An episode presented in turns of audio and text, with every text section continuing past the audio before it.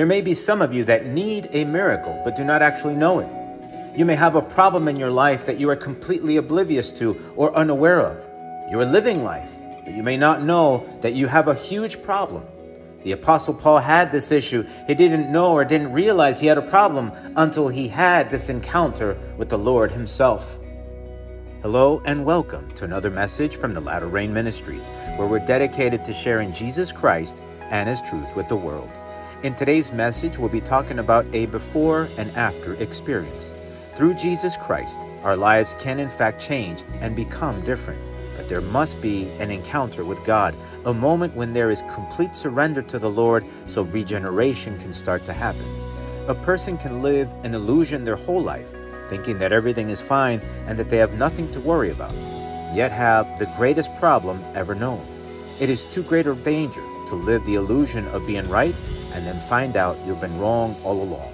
Today's message is inspired on the book of Acts, chapter 26, verses 1 to 23.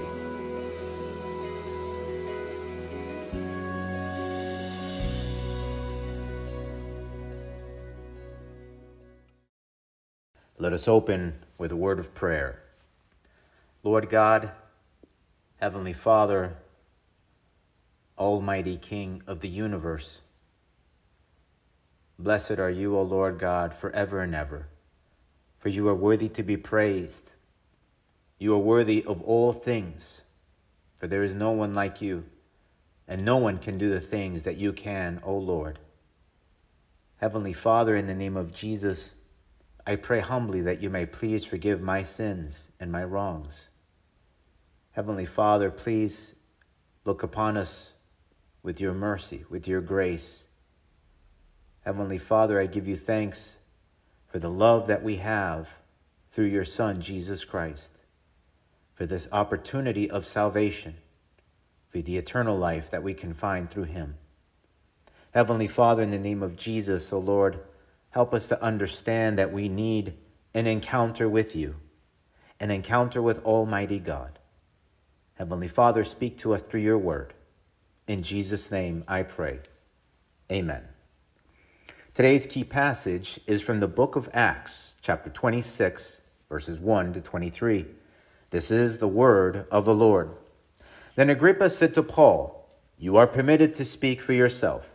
So Paul stretched out his hand and answered for himself. I think myself happy, King Agrippa, because today I shall answer for myself before you concerning all the things of which I am accused by the Jews, especially because you are expert in all customs and questions which have to do with the Jews. Therefore, I beg you to hear me patiently. My manner of life from my youth, which was spent from the beginning among my own nation at Israel, all the Jews know. They knew me from the first they were willing to testify that according to the strictest sect of our religion, I lived a Pharisee. And now I stand and am judged for the hope of the promise made by God to our fathers. To this promise, our twelve tribes, earnestly serving God night and day, hope to attain. For this hope's sake, King Agrippa, I am accused by the Jews. Why should it be thought incredible by you that God raises the dead? Indeed, I myself thought I must do many things contrary to the name of Jesus of Nazareth. This I also did in Jerusalem, and many of the saints I shut up in prison, having received authority from the chief priests. And when they were put to death, I cast my vote against them. And I punished them often in every synagogue, and compelled them to blaspheme. And being exceedingly enraged against them, I persecuted them even to foreign cities. While thus occupied, as I journeyed to Damascus with authority and commission from the chief priests, at midday, O king, along the road I saw a light from heaven, brighter than the sun, shining around me and those who journeyed with me. And when we all had fallen to the ground, I heard a voice speaking to me and saying in the Hebrew language, Saul, Saul, why are you persecuting me? It is hard for you to kick against the goads.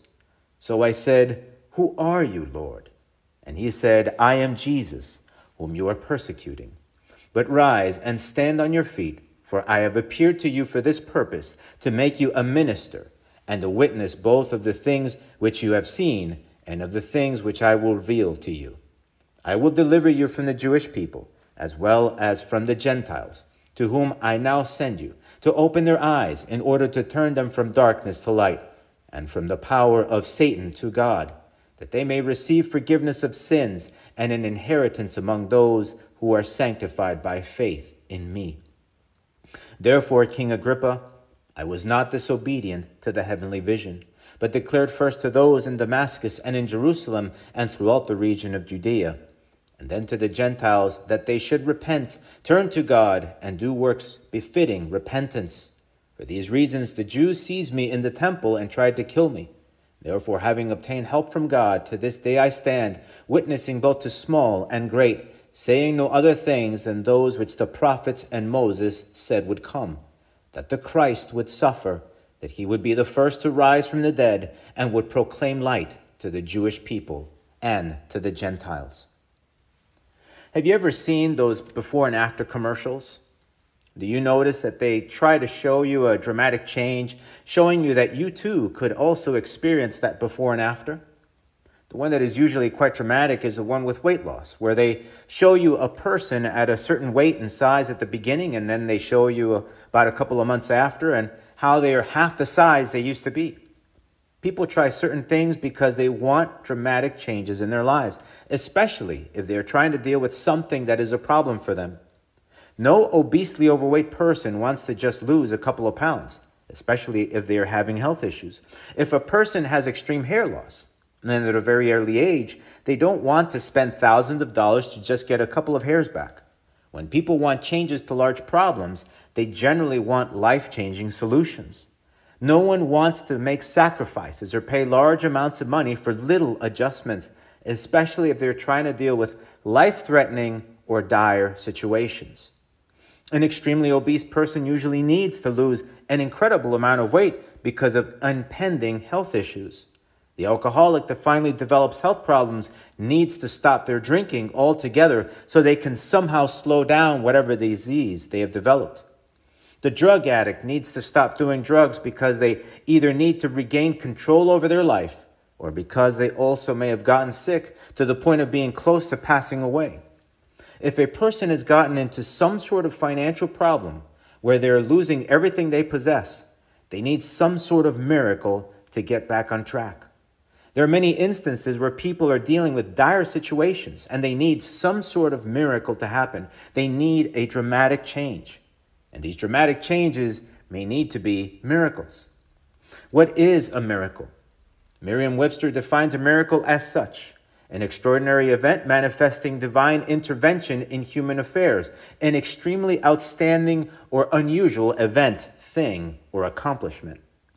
There are many people that have some sort of circumstance or circumstances where they need a miracle. They need something to happen that is beyond their typical control or abilities.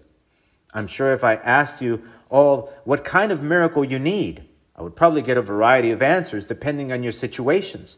Some may need a miracle of healing because you might be experiencing a life-threatening and or ending disease. Some of you may need a financial miracle because you have an overbearing financial problem.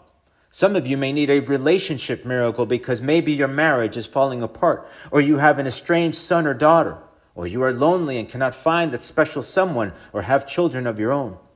And there may be other miracles that some of you need. You are in desperate need of a before and after. There may be some of you that need a miracle but do not actually know it. You may have a problem in your life that you are completely oblivious to or unaware of. You are living life, but you may not know that you have a huge problem. The Apostle Paul had this issue. He didn't know or didn't realize he had a problem until he had this encounter with the Lord himself. Before that experience on the road to Damascus, he seemed to have it all under control and life seemed perfectly fine. From what we know, Paul was a person of high social standing. He may have had good financial standing because of that, and especially considering what he was doing, which was persecuting Christians. It appears that he was doing it because he was able to either self finance the campaign or he got paid by the Jewish leaders. But either way, Paul seemed to have his life in order according to him. Nonetheless, Paul was engaging in something that was challenging God himself, and he did not know it. Even though he was a very religious person, he was having a very big problem with the Lord. God himself told him that he was persecuting him through his pursuit of the Christians. Paul had a huge problem, and he didn't even know it. He was unaware. Paul needed a miracle, and he didn't even realize it. There are many, many people today, quite frankly, the vast majority of people in the world need a miracle and have no clue of reality. They are in a dire situation and don't even know it, just like this Paul. They need a serious before and after. I can tell you that all miracles are special, but many will say that a miracle is only special in the eyes of the beholder. What some may see as a miracle, others may see that miracle as a regular occurrence and nothing more. But no matter what your perspective is or what you may think reality is, the greatest miracle is when a soul is regenerated from death to life. The truth is, and what Paul came to understand through his personal encounter with God, was that every single person is dead in their sins without Christ.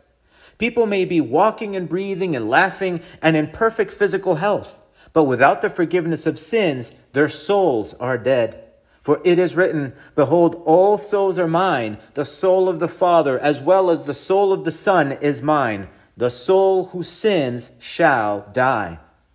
The Bible also says in Romans chapter 3 that for all have sinned and fall short of the glory of God. And Ephesians chapter 2 tells us this and you he made alive, who were dead in trespasses and sins, which you once walked according to the course of this world, according to the prince of the power of the air, the spirit who now works in the sons of disobedience, among whom also we all once conducted ourselves in the lusts of our flesh, fulfilling the desires of the flesh and of the mind, and were by nature children of wrath, just as the others. This is the truth regarding people who have not been made alive in Christ. These people are dead in their trespasses and sins. They are followers of the prince of the power of the air, the spirit who now works in the sons of disobedience, the children of wrath. When a person has not committed their life to Christ, they are ultimately followers of Satan himself. And when a person dies without belonging to Christ, without the complete forgiveness of sins, they die eternally. This is an incredibly terrible position to be in, and the majority of people in the world are in that position and they have no clue. Absolutely no idea that if they died today, right now, they're going to a place that is completely separated from God, where there is no life, no peace, and no light. That is what hell is a place where God does not exist. So every single person in that position is in a dire need of a miracle, a complete turnaround, a life changing before and after experience that only Jesus Christ can give. That's why morality is not necessarily what gets you there. We're not talking about a moral change. Morality never saved anyone. We're talking about a change in heart, a change of life, a transformation that should occur inside out through Christ. This is by far the greatest miracle that can ever happen and the greatest miracle anyone ever needed. Just think about the magnitude of this miracle by comparing it to other things that many consider very important that are also dire. If, for instance, someone is poor, the solution is simple. Someone that has money could just help them pay off their debts or supply their needs. Or if someone has a disease and mankind finds a cure, then that issue can just be taken care of. But how can a person raise the soul of another from death to life, especially considering that they cannot even do it for themselves? Science cannot even begin to understand the mechanics of the spiritual world because, for starters, many so called scientists don't even believe in it. So, how can they even deal with something that they are unwilling to accept? That's just the first problem. Technology cannot fix the problems of the soul either, no matter what Microsoft or Apple may try to develop. Mankind cannot cure the soul nor the ailments that sin causes. It's just not possible for us to do it on our own. There must be divine intervention. God must intervene and do something. And so something should happen in a person when they have an encounter with Christ. It may not necessarily be like what happened to Paul on the way to Damascus, where a bright light may overtake them. It may not be a loud and profound voice coming from the heavens. And quite honestly, God speaks to us all around us and all of the time. The Bible says in Romans chapter 1 For since the creation of the world, his invisible attributes are clearly seen, being understood by the things that are made, even his eternal power and Godhead, so that they are without excuse. If we just use our five senses, we can experience God's work. Everything speaks about God's capabilities.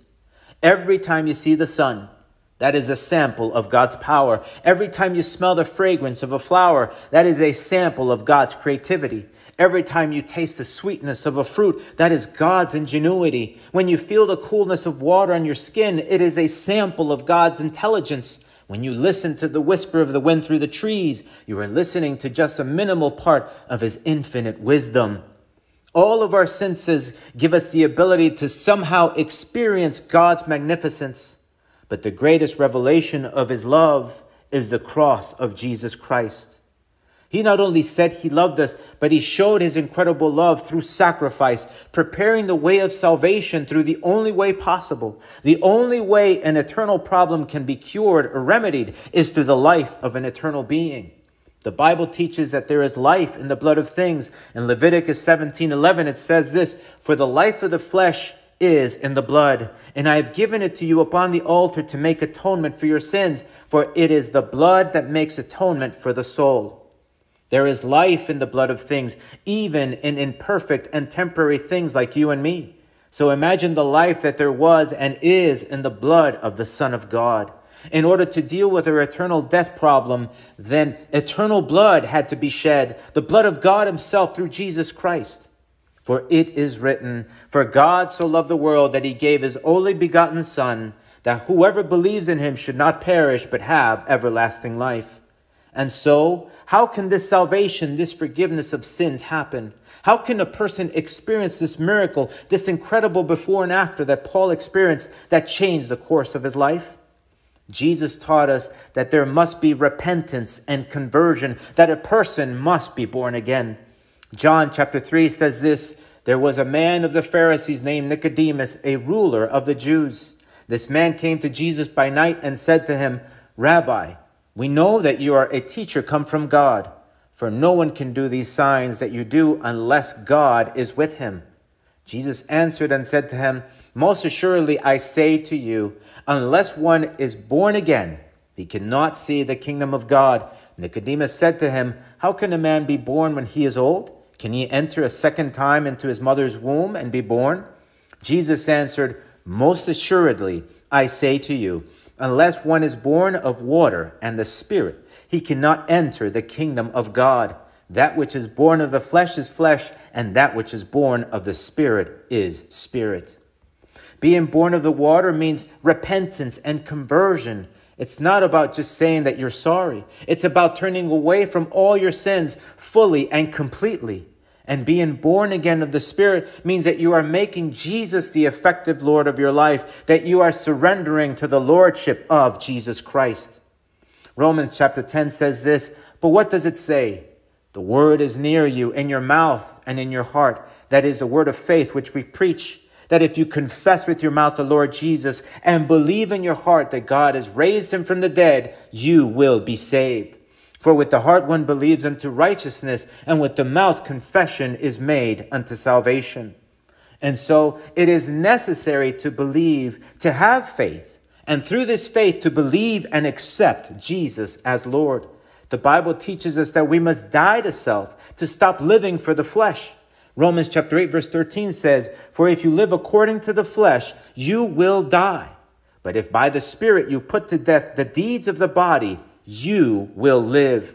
Galatians chapter 6 verse 8 also says, For he who sows to his flesh will of the flesh reap corruption, but he who sows to the Spirit will of the Spirit reap everlasting life. Paul was a religious man, living for himself because he had never had before an encounter with God. He needed an encounter with the Lord. If you have not experienced this encounter with God, you need it also. You need an encounter with God. When you have an encounter with the Lord, you realize that you are a sinner before a holy God. That's the first thing that happens through the work of the Holy Spirit. He shows you that you have a deep sin problem and that you need forgiveness. You need God. The Holy Spirit helps you have conviction of sin. In John chapter 16, verse 8, it says, And when he has come, speaking of the Holy Spirit, he will convict the world of sin, that's you and me, and of righteousness and of judgment. Acts chapter 9, verse 1 to 6 tells us exactly what happened to Paul, where it says, Then Paul, still breathing threats and murder against the disciples of the Lord, went to the high priest and asked letters from him to the synagogues of Damascus, so that if he found anyone who were of the way, whether men or women, he might bring them bound to Jerusalem. As he journeyed, he came near Damascus, and suddenly a light shone around from heaven. Then he fell to the ground and heard a voice saying to him, Saul, Saul, why are you persecuting me? And he said, Who are you, Lord? And the Lord said, I am Jesus, whom you are persecuting. It is hard for you to kick against the goads. So he, trembling and astonished, said, Lord, what do you want me to do? Then the Lord said to him, Arise and go into the city, and you will be told what you must do. When Paul said, Who are you, Lord?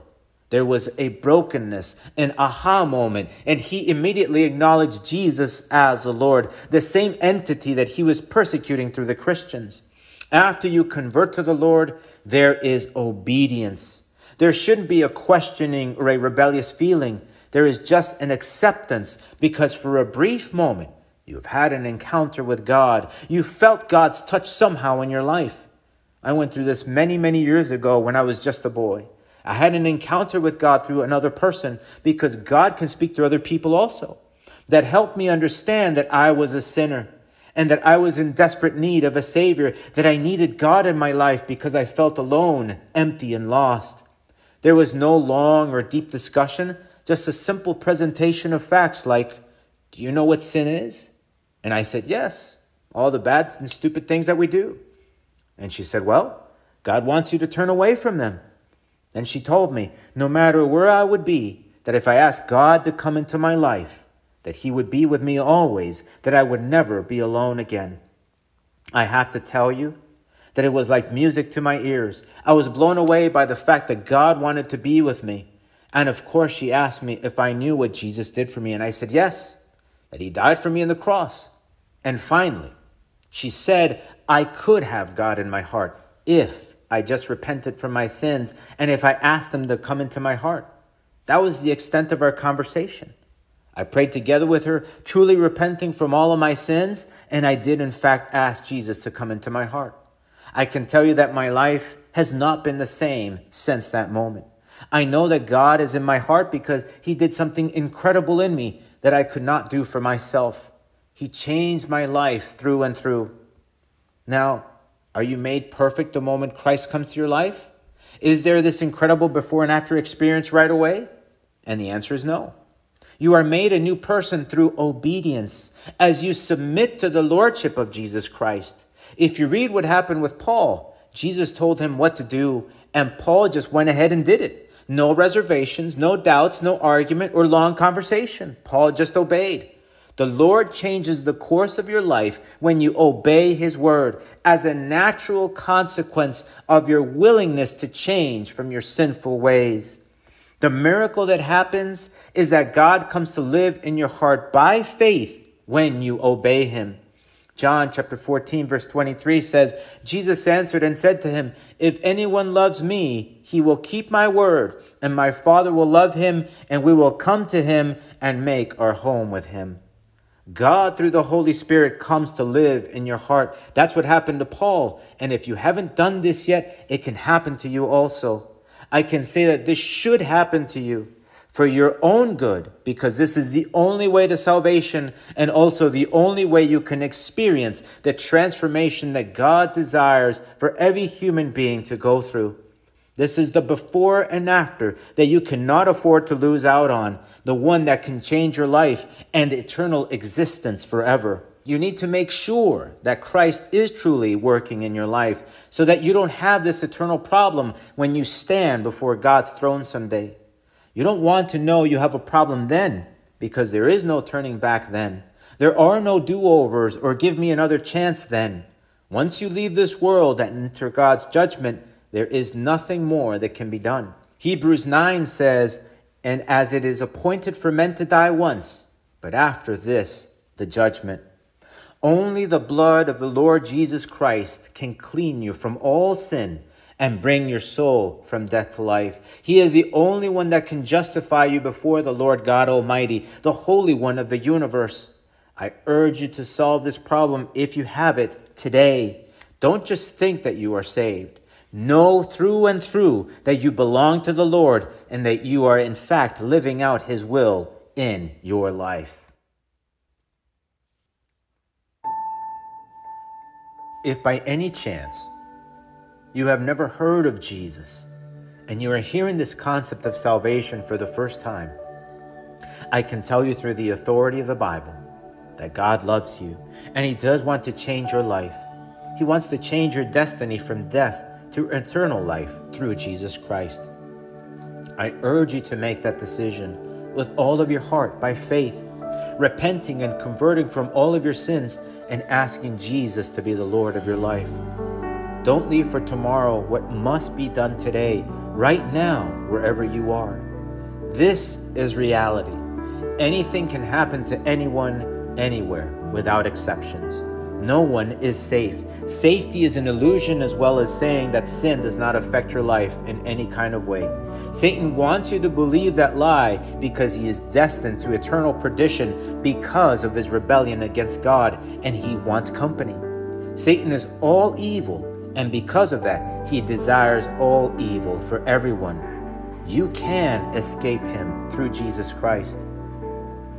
If by any chance you have heard of Jesus, and you probably even go to church, but you are probably living a religious life similar to Paul, just following a list of do's and don'ts, but not experiencing real life in Christ, I make the same invitation to you. Religion never saved anyone. There was probably no greater religious person than Paul yet he had no eternal life through them. Actually, quite the contrary, Paul thought he was doing the right thing, but yet before the eyes of God, he was completely off course. And actually, not only off course, he was going directly against God. You too may be going against God, fighting against the one that has eternal life and eternal forgiveness for you, and you don't even know it. Sometimes, when you become so set in your ways, you just don't see the reality that you are living. God loves you and wants you to have a relationship with Him, a life changing before and after. God wants to change everyone's life, but we must do as He says so that the change we all need can truly happen. Let us pray. Lord God, Heavenly Father, loving God, Lord,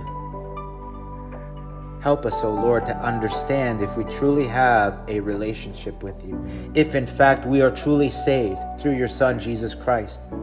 Help us to understand if we have truly understood that repentance and conversion is vital. It is necessary that we need to repent and convert from all of our sins so that we can, in fact, experience your presence in our lives so that we can be able to follow you and be obedient to what you teach us through your word, through your Holy Spirit.